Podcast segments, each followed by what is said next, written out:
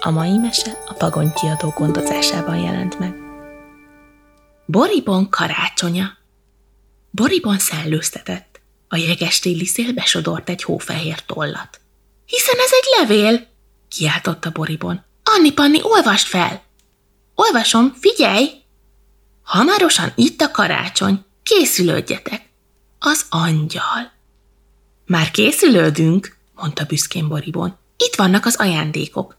Anni Pannié lesz a legnagyobb doboz. Csak még nincs benne semmi. Mi a csodát adjak Anni Panninak?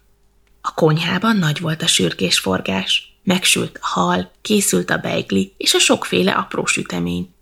Kalácsot is sütöttek, megterítettek, az innivalókat is oda készítették. Most pedig öltözzünk fel szépen, mert mindjárt jönnek a vendégek, mondta Anni Panni. Hamarosan meg is érkeztek. Bence jött és a kutyája, Susi. Ők is hoztak ajándékot. Poribon mérgelődött. Csak én nem tudom kitalálni, mit adjak Anni Panninak. Mindnyájan leültek a nagyszoba csukott ajtaja elé, és várták, hogy megszólaljon a csengő. Így szokta jelezni az angyal, hogy meghozta a szépséges karácsonyfát, és kezdődhet az ünnep. De hiába vártak. Lassan besötétedett.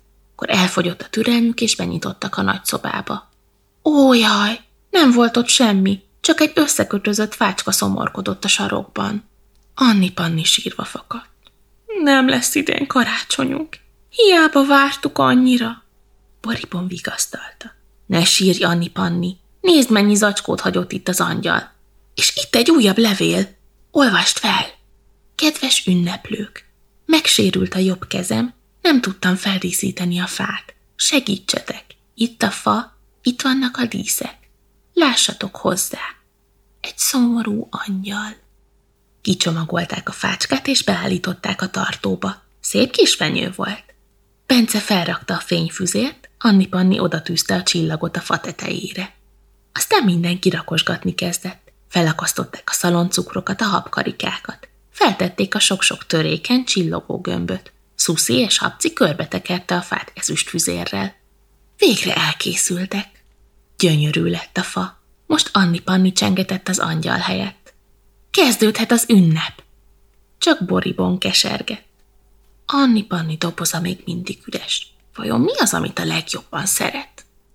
Vacsorához ültek. Sok-sok finomság volt az asztalon. Lobogtak a gyertyák, szólt a zene.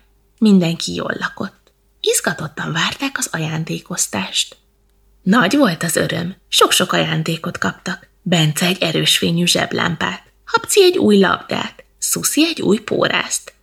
Ez a kicsi kék mackó biztos Boriboné, szólt Anni Panni. De hol van Boribon? Nem találták sehol, mert Boribonnak végre eszébe jutott, hogy mi legyen Anni Panni dobozában. Akkor most lássuk, mit kapott Anni Panni, mondta Bence. Középre húzták a nagy dobozt. A doboz fedele felpattant, és előbújt belőle Boribón. Én vagyok a te karácsonyi ajándékod, engem szeretsz a legjobban. Igaz, nevetett Anni Panni.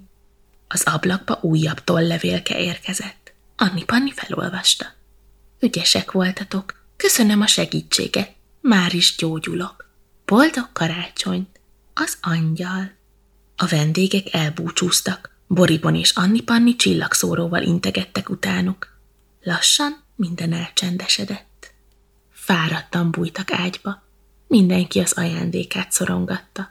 Habci az új labdát, Boribon a kék mackót, Anni Panni Boribont. Szép volt a karácsony este.